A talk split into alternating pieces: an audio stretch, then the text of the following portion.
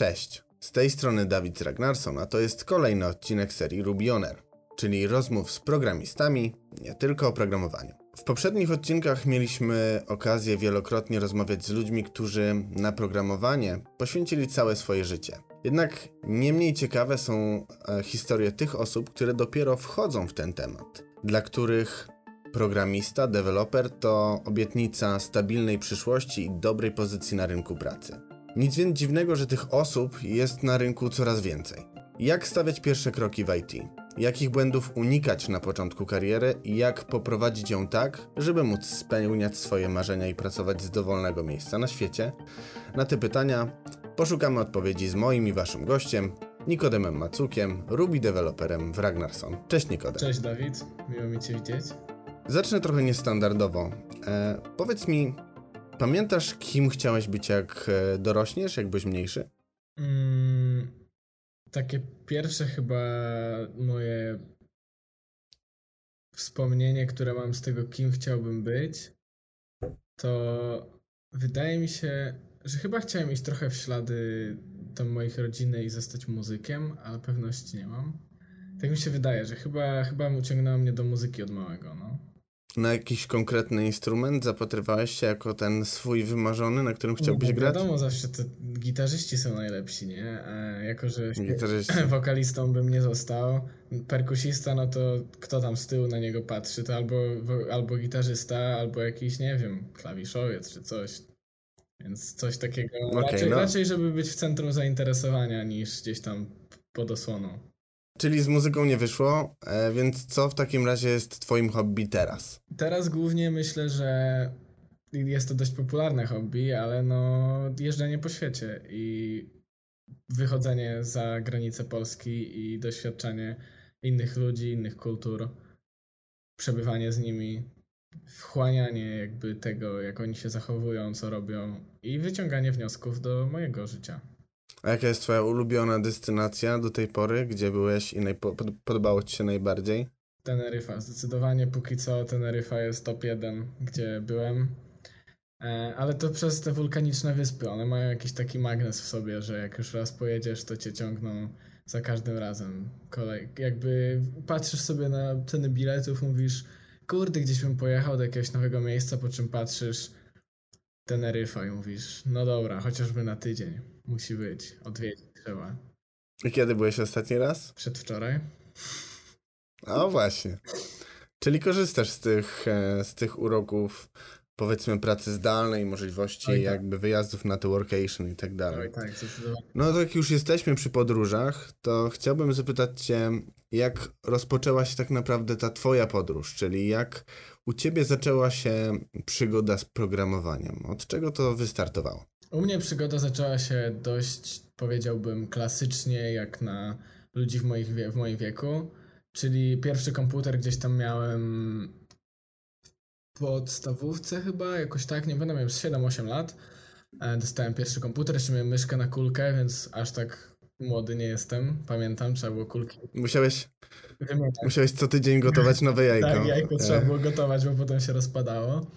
Em, no i tak, em, co, no grałem sobie w gierki, potem przyszła pierwsza fala Minecrafta, gdzieś tam, nie wiem, 2007-2008 rok chyba, może trochę później. No i jak był Minecraft, to było coś takiego jak serwery, no i można było te serwery konfigurować, coś tam, coś tam. Więc e, chyba taką pierwszą faktyczną styczność z powiedzmy czymś więcej niż tylko granie w gry, to były właśnie serwery do Minecrafta, gdzie e, zajmowałem się całą tą konfiguracją, trochę pluginami jakimiś tam. Nie poszedłem nigdy jeszcze w tą, znaczy nigdy, no nie poszedłem w tą odnogę jakby pisania pluginów do Minecrafta, bo wiem, że też ludzi, dużo ludzi to robiło, bo to było relatywnie proste w sensie do zaczęcia, no bo grasz sobie w gierkę i piszesz jakiś plugin, że coś tam ma robić. No ale ja tak Mhm. daleko nie zaszedłem, tylko skończyło się na jakby zarządzaniu serwerami. Em, No i potem tak grałem w te gry, dłubałem przy tych komputerach, e, robiłem takie czy tamte jakieś rzeczy e, z komputerami, typu tam wiesz, całej rodzinie e, odciąć internet, bo na przykład mieszkałem na wiosce i chciałem sobie pograć i mama mówi, e, czemu nie ma internetu? Ja mówię, no nie ma, nie wiem, ja też nie mam, a z chłopakami Skończył się. a z chłopakami sobie mucimy klanówkę. E, aż potem poszedłem do technikum informatycznego, bo mówię, dobra, no, coś z tymi komputerami umiem, to może, może pójdę na programistę. I myślałem, że technikum informatyczne to będzie to. E, I patrząc tak z perspektywy czasu, to był i dobry, i zły wybór, bo dobry dlatego, że musiałem się czegoś uczyć do tej szkoły, więc automatycznie uczyłem się programować samemu, a zły mhm. dlatego, że nie chciałem się uczyć tych rzeczy, których się musiałem uczyć do szkoły, tylko chciałem inne rzeczy. No ale jakby jedno wynika z drugiego, więc myślę, że gdybym nie poszedł do technikum informatycznego, to pewnie nie miałbym na tyle samozaparcia, żeby jakby popchnąć siebie w kierunku nauki. E, natomiast no, wybrałeś to technikum, ale to nie jest jeszcze punkt, w którym jesteś teraz. Chociaż nie jest też odległy, nie? No bo mhm. jakby nie patrzeć, e, łączyłeś przygotowania e, do matury z pracą już w komercyjnym projekcie, co jest no nie lada wyzwaniem. I mm, powiedz trochę o tym, jak, jak to było w ogóle, jak znalazłeś ten pierwszy komercyjny projekt? Czy to było dla ciebie trudne? No, generalnie wyszło to dlatego jakby z połączenia moich dwóch hobby, czyli podróżowania i programowania. Pojechałem na festiwal filmowy, to byłem wtedy w trzeciej technikum chyba, tak, jakoś tak. E, no i poznałem tam Kasię, którą dobrze znamy wszyscy. No i ona mówi, że właśnie co ja robię w życiu. Ja mówię, no trochę tam uczę się tego programowania, jakieś stronki, klepię coś tam. Ona mówi, ty, ja też. Ja mówię, nigdy bym o tym nie pomyślał, nie? Jakby spotkaliśmy się na festiwalu filmowym, jakie są prawdopodobieństwa, że to się uda. No i tak od słowa mhm. do słowa zapoznała mnie z Piotrkiem Misiurkiem, trochę z Piotrkiem Misiurkiem popracowałem, no i potem przyszedłem do Ragnarsona już jako deweloper. Co prawda byłem wtedy na początku czwartej klasy technikum, więc powiedziałem, hej, ja bym chciał pracę, ale przy okazji muszę maturę zdać za 8 miesięcy. Damy radę jakoś to połączyć? No i daliśmy. I, i tak, tak wszedłem z grubej rury do najcięższego projektu w firmie, przy okazji robiąc maturę. To zanim przejdziemy jeszcze do tych wyzwań, które wiesz, na początku em, stawiała przed tobą twoja, twoja kariera, ten początek kariery, to chciałbym jeszcze porównać to do tego, jak to wyglądało w twoim środowisku. Czy twoi rówieśnicy też mieli taki, taki miękki start w ten pierwszy komercyjny projekt, czy jednak jego znalezienie było takim wyzwaniem? Jak e, wyglądało to u ludzi na przykład, którzy tak jak ty pisali maturę e, zaledwie kilka lat temu? Mam, mam takiego jednego kolegę w zasadzie, który zrobił dokładnie to samo co ja, czyli napisał na maturę na pół etatu powiedzmy z pracą. No ale wydaje mi się, mhm. że jesteśmy ewenementem na tle szkoły. W sensie to są, no, ja znam jedną osobę, myślę, że na tam 500 osób w szkole jeszcze ze dwie byśmy znaleźli, ale raczej mało kto tak robił, bo po prostu nie oszukujmy się, jest tak dużo juniorów teraz, że dostać pierwszą pracę jest bardzo, bardzo trudno e, i żeby dostać ją dobrą. Więc. E, to prawda. Więc jakby wśród moich znajomych, to oni dzisiaj już, tam dwa lata po maturze, nadal niektórzy się borykają ze znalezieniem pierwszej pracy, mimo że mają potencjał na bycie dobrymi deweloperami, ale, ale próg wejścia jest bardzo ciężki. No albo jak już znaleźli pierwszą pracę, to mówili na przykład, że jakby byli, mieli takie typowe juniorskie zadania, czyli przesuń guzik o 3 piksele i w zasadzie nie mogli się w ogóle rozwijać, więc po prostu to rzucili i szukają czegoś innego. Czyli można powiedzieć, że ogólnie te początki w IT nie są najłatwiejsze, tak? Myślę, że jest to dosyć e, stroma górka do podejścia do tego pierwszego projektu. Nie jest to może wejście na Monteverest, ale jest to dość stroma górka. No okej, okay. no, ale w twoim wypadku chyba mówimy tutaj o Mount Everestie, no bo e, nie dość, że znalazłeś pierwszy komercyjny projekt bardzo szybko, będąc juniorem, to jak sam powiedziałeś, to był trudny projekt, a dodatkowo e, połączyłeś pracę w tym komercyjnym projekcie, mimo że na part-time, to z przygotowaniami do matury. Jak udało ci się to w ogóle pogodzić? Bo moim zdaniem to jest coś wartego, e, godnego podziwu. Trochę nie wiem, jak mi się to udało pogodzić. W sensie. E, myślę, że podszedłem. Na pewno bardzo dużo i tutaj pandemia pomogła, no bo byliśmy mhm. wszyscy w domu, mieliśmy zdalne zajęcia, więc. A jako, że w Ragnarsonie też pracujemy zdalnie, no to przede wszystkim, po pierwsze, to mogłem pracować w Ragnarsonie, no bo nie musiałem dojeżdżać do biura. A po drugie, to mogłem też mieć lekcje zdalne. I jak ja to robiłem? No bardzo prosto. Szukałem sobie gdzieś tam slotów w kalendarzu pomiędzy zajęciami w szkole. No i na przykład sobie tam timeboxowałem, że jeżeli mam okienko 3 godziny, to 3 godziny popracuję, a potem jak skończę pracę, to kolejne 3 godziny na przykład popracuję. W pewnym momencie doszedłem do takiej ściany, że więcej chciałem pracować niż się uczyć i pomyślałem, hola hola, może powinienem trochę przystopować, więc e, poszedłem do mhm. chłopaków z projektu i powiedziałem im, ej słuchajcie, potrzebuję tam jednego dnia w tygodniu, mimo że byłem na pół etatu, to mówię, potrzebuję jednego dnia w tygodniu, żeby trochę powiedzmy bardziej sobie przygotować się do matury. E, no i po prostu nie będę... Wolnego. Tak, wolnego. I po prostu nie będę pracował. No i chłopaki powiedzieli, jasno, jakby masz maturę, to jest najważniejsze. I wtedy to mi pozwoliło na to, że ty, przez te cztery dni w tygodniu miałem konkretne godziny, kiedy pracuję, no a jeden dzień miałem taki na tylko szkołę i sprawdzanie, co tam potrzebuję przygotować i w ogóle, więc, e, więc jakoś tak mi to, to wychodziło. Ale na pewno bardzo, bardzo, bardzo dużo pomogła pandemia, bo był taki okres na początku chyba zeszłego roku, kiedy na trochę wróciliśmy do szkoły i wtedy ciężko byłoby mi to połączyć na pół z pracą, bo mimo, że na niektórych lekcjach można było wyciągnąć laptopa i popracować, no to jednak e, na niektórych się nie dało, nie? E, a jednak trzeba doliczyć dojazdy, to tamto, to dnia zaczęło brakować. Czyli w, jakby w pokonaniu tego challenge'u, jakim była matura e, i łączenie jakby matury z pracą, trochę pomogła ci pandemia. Ale jak jest w drugą stronę, bo rozmawiałem z Natalią, współprowadzącą Ruby On Air, naszą Key Account Managerką, właśnie o tym, jak wyglądają początki mm, w świecie IT. Natalia powiedziała, że w znajdywaniu projektów e, pod juniorów bardzo często problemem są właśnie wymagania klientów, bo oni nie bardzo chcą zatrudniać samych juniorów, a jeżeli już, to jako taki package deal e, z seniorem albo kilkoma. I u ciebie był dokładnie taki case. Ty wszedłeś do, tak jak sam powiedziałeś, najtrudniejszego projektu z no powiedzmy wyjadaczami, tak? Z samymi seniorami. Byłeś jedynym juniorem w twoim teamie projektowym. Um, jak, jak ci się pracowało z takimi y, doświadczonymi deweloperami? Czy miałeś jakiś stres? Było to trudne na początku? Myślę, że tutaj warto dodać to, że byłem pierwszym juniorem historycznie w całym tym projekcie, bo to już mm -hmm. kilka lat go mamy i byłem pierwszym ever juniorem, e, co też nie jest łatwym zadaniem, bo jak masz projekt, który składa się z samych seniorów, to oni piszą kod na wysokim poziomie i oni go rozumieją.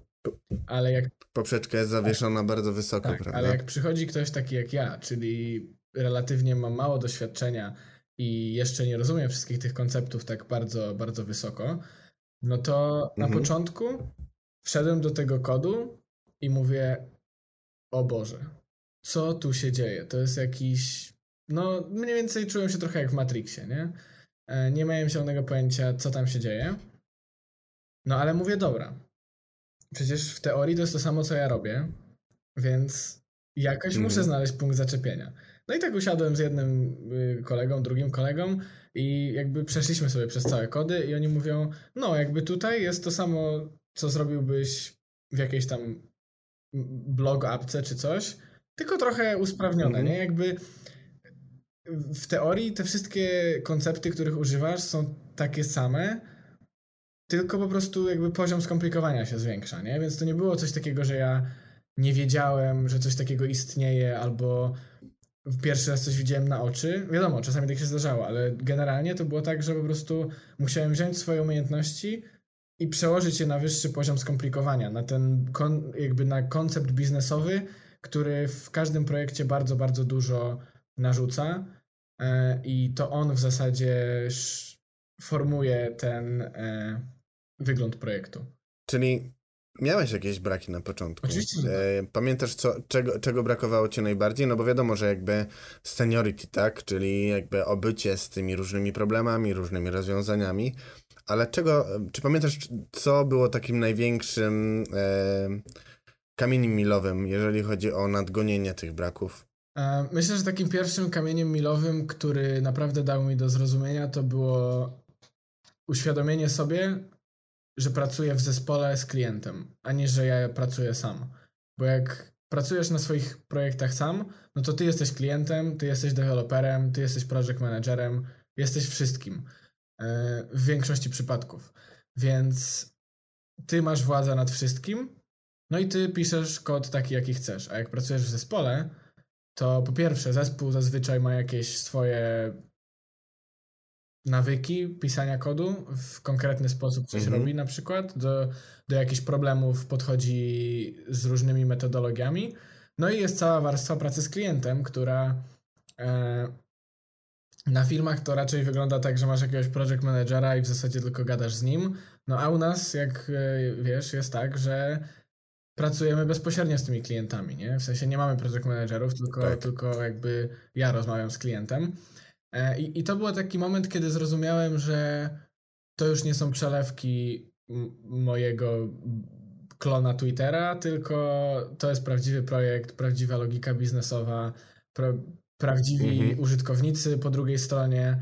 No i jakby poczułem. I prawdziwe pieniądze. Tak, prawdziwe pieniądze i poczułem jakby, że jestem częścią. To jest coś, czego zawsze mi brakowało, jak robiłem swoje projekty, czyli poczułem, że jestem częścią czegoś większego i że moja praca ma wpływ na innych ludzi, a przede wszystkim ktoś używa tych moich e, projektów, powiedzmy, nie? No bo jak się rozwijasz e, samemu, no to mówię, zrobisz klona Twittera, zrobisz klona Instagrama, cokolwiek. Czasem zrobisz jakąś małą apkę, no ale żeby to powiedzmy się udało, no to jest raczej małe prawdopodobieństwo, nie? No to nawiązując do tego, co powiedziałeś, nasuwa mi się takie pytanie, czy ze strony jakby firmy, ze strony teamu było coś takiego, e, jakieś takie wsparcie, które pomogło ci nadgonić te braki, czy musiałeś jakby pracować sam nad sobą i ze sobą? Ze strony firmy dostałem bardzo, bardzo duży, po pierwsze kredyt zaufania, no bo mało kto maturzystę zatrudnia, a po drugie gigantyczną ilość wsparcia i takiej opieki właśnie przez tych wyjadaczy, nie? E, ja nie ukrywam, bałem się, że przyjdę do projektu. Przede wszystkim, że wszyscy będą myśleli, że ja już wszystko umiem, bo jestem juniorem. No wiadomo, nie wszystko, ale jakby tyle, ile junior umie. E, I, I że to będzie naprawdę tak wyglądało, że mimo, że wiedziałem, że jesteśmy organizacją turkusową, no to że będę miał przełożonego, z którym będę, do którego na przykład, nie wiem, będę bał się pójść, powiedzieć, że czegoś nie umiem, bo przecież powinienem to wiedzieć. No a zdarzenie z rzeczywistością było całkowicie inne. Ja od dnia pierwszego miałem już coś takiego, ustalone z chłopakami, że przychodzę i oni mówią: Słuchaj, Nikodem, no, jesteś juniorem, jakby to jest. Możesz pytać o rzeczy, nie? Jakby. Jak zapytasz raz, to jest spoko. Jak zapytasz drugi, no to okej, okay, zapomniałeś, ale trzeci raz to może już powinieneś pamiętać, nie? O to samo. ale ilość pomocy i takiego wsparcia była gigantyczna. Jakby nie było ani jednego takiego dnia, kiedy poczułem się zostawiony samemu sobie bez możliwości odezwania się do kogoś o pomoc, a w takim krytycznym momencie, e, czyli jak nas, narzuciło mi się i dużo pracy w projekcie i dużo pracy nad szkołą, to nawet wyszliśmy z taką inicjatywą, że miałem cykliczne dwa razy w tygodniu per programmingi z moim mentorem i to było niezależnie od tego, czy miałem problem, czy nie. On po prostu siedział i ze mną kodził, rozkminialiśmy sobie i to chyba najwięcej mi dało w kontekście progresu i technicznego, i takiego jako deweloper, że, że byłem właśnie otulony ludźmi, którzy chcieli pomóc mi się rozwijać, a nie oczekiwali, że sam się rozwinę i będę super. Bardzo pięknie powiedziane. Więc... bardzo mi się to podoba, co powiedziałeś. I tutaj pozwolę sobie wtrącić takie pytanie dodatkowe, bo powiedziałeś, że e, miałeś przestrzeń na to, żeby więcej pytać i jakby przyzwolenie na to, żeby nie wiedzieć. To jest duży komfort i duże wsparcie. E, a co teraz z perspektywy, jakby mając doświadczenie, które masz dzisiaj, co chciałbyś wiedzieć wchodząc do projektu? Co powiedziałbyś sobie, jak zaczynałeś, gdybyś się teraz spotkał? Mm, powiedziałbym sobie, bez wgłębiania się w jakieś techniczne rzeczy, bo technicznie to zawsze można wyciągnąć, w sensie zawsze można się czegoś douczyć, ale, ale myślę, że powiedziałbym sobie, żeby właśnie nie bać się przyznawać do tego, że się czegoś nie wie, albo na przykład, że się ma jakieś przemyślenia typu, no nie wiem, hipotetycznie siedzimy, jest jakiś nowy feature, ktoś tam tłumaczy fizyka kwantowa, jak to działa, no i ja nie wiem, jak to działa, ale na przykład Grzesiek w projekcie może myśleć, że ja wiem. No i Mhm. I powiedziałbym sobie, nie bój się powiedzieć, że nie wiesz i dopytaj o co chodzi, bo to jest jak najbardziej naturalne, nie? E, do tego dochodzi fakt, że jeżeli wiesz, chłopaki pracowali sami seniorzy, no to, to oni jakby nic dziwnego, że zakładali, że ktoś to wie, no bo byli do tego przyzwyczajeni. Jak ja tam wszedłem tak na dostawkę, to trochę też oni musieli swoje tryb pracy przestrukturyzować, żeby bardziej właśnie być takim dzielą, dzielącym się wiedzą. Inkubatorem? No, inkubator, e, inkubator programistyczny. Podoba mi się to stwierdzenie. To patrząc z perspektywy czasu, jakie cechy uważasz za takie najważniejsze na początku kariery? Czy to jest coś takiego, czy jest taki zestaw cech, który, mm, które początkujący programista powinien posiadać? Nie wiem, upór, pokora, cokolwiek. Od razu przychodzi mi na myśl taka najprostsza otwartość. W sensie też pracujesz z innymi ludźmi, też jesteś człowiekiem i musisz sobie uświadomić, że ci ludzie też byli kiedyś w twojej w, w twojej pozycji, ba, mieli nawet ciężej, bo internet był mniej rozwinięty, nie było wszystko tak łatwo dostępne, pewnie trzeba było siedzieć w biurze, e, więc po prostu traktować każdego jak równego sobie. Po prostu, że to jest mój kumpel z teamu, a nie, że to jest mój szef, powiedzmy. E, że mhm. bardziej traktować ten zespół jako no takie klasę w szkole, nie? Że wszyscy trzymamy się razem, pomagamy sobie nawzajem. Pytałem o te takie cechy, które pomagają na, na, na, na początku kariery. E, dlatego, żeby przejść trochę w kierunku kolejnego pytania. I to kolejne pytanie to trochę taki, powiedziałbym, może podsumowujący Twoją drogę, podsumowujący Twoją drogę mm, zdanie. Jesteś świetnym przykładem tego, że w bardzo młodym wieku, bo masz zaledwie 20 lat, można osiągnąć bardzo wiele. Ty wszedłeś do projektu przygotowując się do, do matury e, i w bardzo krótkim czasie mm, dużo się nauczyłeś, nadgoniłeś mnóstwo braków i z pozycji juniora e, zaledwie chwilę doszedłeś do regularnej, e, regular, do regulara, tak? Jesteś regular developerem, Ruby developerem. I to, co bardzo mi się podoba i to, co wydaje mi się, że jest fascynujące, to to, że poza tym, że sam nauczyłeś się wiele, to starasz się tą wiedzą dzielić. E, już drugi rok z rzędu będziesz korzystać ze wszystkiego, co wiesz będąc mentorem na naszych praktykach. E, I chciałem zapytać, jak to jest? Czy mm, jakby jak się czujesz w roli mentora? Czy mm, jakby trudno jest przejść z uczenia się na nauczanie kogoś? Dlaczego chciałem zostać mentorem? To jest e, trochę wykorzystałem to powiedzmy pod siebie. Jakby ja czegoś nie wiedziałem, no i chciałbym się tego dowiedzieć. Powiedzmy, że brakowało mi jakichś tam podstaw z Railsów. No ale że mój projekt jest bardzo skomplikowany, już jakby nie ma tych problemów wieku dziecięcego, no to nie miałem za bardzo rozwoju, po, po, pola do nauczenia się tego tam. Więc pomyślałem, że skoro robimy praktyki, to może ja mogę być tak na dostawkę i pomagać innym seniorom żeby jakby zrozumieć tą perspektywę tego, no bo jakby jestem w tym samym wieku co praktykanci, powiedzmy w podobnym okresie mhm. byłem niedawno, więc jakby rozumiem jak oni się czują i co oni mogą, czego mogą oczekiwać. No i tak od słowa do słowa zostałem takim półmentorem powiedzmy. Jak się później okazało, to w zasadzie byłem full-time mentorem, no ale tak e, wyszło. E, no i spodobało mi się to, bo jakby ja mogłem swoje braki nadgonić, ucząc praktykantów, mhm. więc to był obu, obopólna wygrana, nie? Że ja mogłem pomagać praktykantom i ich uczyć, no i siebie uczyć, no bo uczyłem po pierwsze to się wszystkich tych skilli miękkich takich zarządzania ludźmi i zespołem, no a drugie to też przy okazji jakby jakichś braków technicznych takich, których nie napotkałbym w swoim projekcie. No i teraz chcę robić mhm. drugi raz to samo, tylko już tak pełnoprawnie jako full-time mentor, E, bo po prostu uważam, że chciałbym być takim mentorem, znaczy inaczej. Wiem, czego mi brakowało dwa lata temu i przez to, że jestem na świeżo, to myślę, że mogę te problemy dość dobrze zaadresować. Czy zostanie mentorem mm, jakby wymagało jakiejś zmiany w mindsetie u ciebie? Czy trudno jest jakby przygotować się do przekazywania tej wiedzy?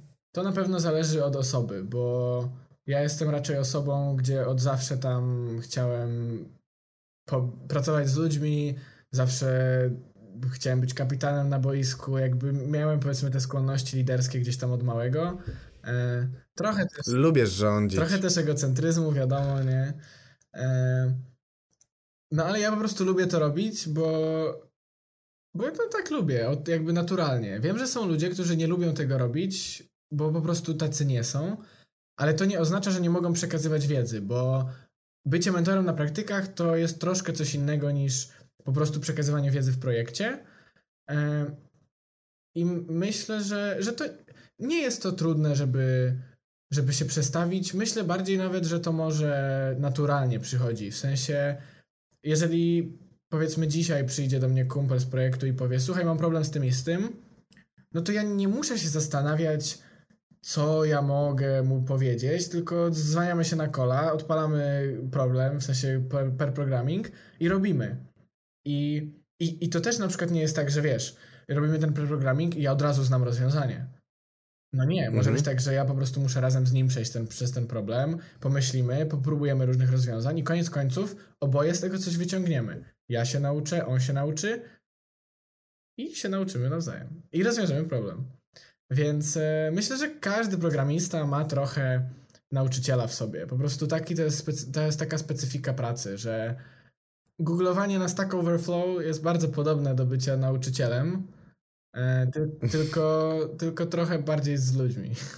Ale, ale myślę, że jeżeli ktokolwiek kiedykolwiek napisał albo odpowiedź na jakieś pytanie na Stack Overflow, albo koledze z klasy pomógł, albo nawet porozmawiał z żółtą kaczką i doszedł do rozwiązania, to już jest wystarczająco, żeby przekazywać wiedzę i, i być e, tym kimś, kto może pomagać innym. To jest naprawdę bardzo prosto pomagać innym. Skoro tak prosto jest pomagać innym, to jakie są największe wyzwania, jakie stoją przed wami jako mentorami?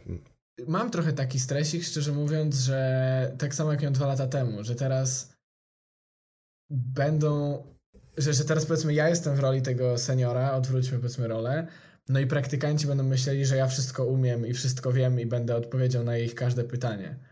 I trochę mam taki stresik, że tak może nie być, ale myślę, że jakoś.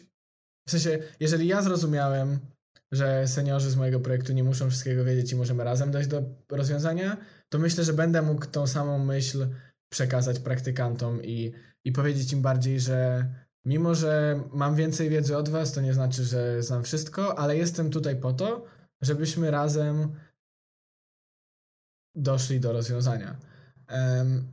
No, pomijając oczywiście aspekty, że no, trzeba zarządzać zespołem, e, trzeba monitorować kilku osób, kilka mhm. osób naraz i sprawdzać ich progres. No to już takie bardziej szczegóły. E, takie no i połączyć to, teraz... No i połączyć to z bieżącą pracą, tak? A no tak, tak. Projekt wiadomo jeszcze jest po, pobocznie. Myślę, że największym wyzwaniem będzie po przekazanie praktykantom, że oni mają taki safe space. W sensie, myślę, że to jest bardzo, bardzo analogicznie do tego, jak ja się czułem na początku projektu, nie? Że, że ja miałem taki safe space, że mogłem właśnie pytać, że, że, że ode mnie nie oczekiwali tak dużo wiedzy, że no koniec końców ci ludzie przyjdą do nas się uczyć, a nie tak. a nie jakby nauczać. Więc My, to jest nasza rola, żeby ich uczyć, a i, i, i im powiedzieć, że to jest ok, jeżeli czegoś nie wiedzą, nie? To nie jest żaden wstyd czegoś nie wiedzieć. Jeżeli chcecie zobaczyć, jak to jest pracować w symulacji komercyjnego projektu ze Scrumem, poznać Nikodema i innych ciekawych mentorów, to zerknijcie na naszą ofertę letnich praktyk Ruby on Rails. I myślę, że to jest świetny moment, żeby trochę podsumować tę naszą e, rozmowę. Nikodem, przyszedłeś niesamowitą drogę. Moim zdaniem e, drogę, która jest e, dosyć rzadka, bo mało kto rzuca się na tak głęboką wodę tak szybko. I zaczęliśmy trochę od podróży, trochę przez tą podróż, twoją podróż przez IT przeszliśmy i na podróżach e, zakończę. Powiedz mi, czy często zdarza ci się podróżować i pracować tak, jak teraz pracowałeś na Teneryfie? I czy łatwo jest to pogodzić? Zdarza, zdarza mi się coraz częściej. E, myślę, że jeżdżę na takie workation powiedzmy co trzy miesiące na jakiś czas. E, I mhm. ciekawym jest, jakich ludzi się tam poznaje, którzy na przykład też tam są na workation, ale nie mają jakby. No bo w Ragnarsonie u nas jest tak, że nie mamy problemu z tym, żeby jeździć na workation. Ba, nawet wysyłamy sobie zdjęcia na slaczku i się zachwycamy, gdzie kto jest. A wiele jest takich Dokładnie. ludzi, którzy wiesz, są tam tylko dzięki pandemii, bo mogą być zdalnie, ale teoretycznie na przykład powinni pracować w biurze, więc e, ja mhm. mając tą lekkość taką, czy przyzwolenie na to, mogę sobie z, z bólem serca, to właśnie chyba nie, nie? z drugą stronę. Mogę sobie, e, ja mając o, z czystym ja sercem. mając przyzwolenie na to, mogę sobie z czystym sercem pojechać na takie workation, nawet pojechać z ludźmi z pracy i korzystać z tego, co jest dostępne dookoła nas. E, więc może w przyszłości uda się w końcu zbudować dom na kółkach i jeździć cały czas. E, ale tak jak rok temu było to w planach, tak w tym roku też jest to w planach. Więc jest szansa, że tym planem pozostanie na wieki wieków. Oby nie. E, więc życzę Ci, żeby ten dom na kółkach ziścił się jak najszybciej. E, I wtedy mam nadzieję, że powtórzymy ten odcinek z jakąś ładną scenerią e, z tarasu przed Twoim kamperem. Może właśnie na Teneryfie. Nikodem, bardzo Ci dziękuję za rozmowę i za to, że znalazłeś dla nas czas. Dziękuję również. Było mi bardzo miło. A jeżeli Wam też się podobało, to zasubskrybujcie nasz kanał, zostawcie łapkę w górę i kliknijcie dzwoneczek, żeby nie przegapić najnowszych odcinków, które pojawią się już wkrótce. Cześć!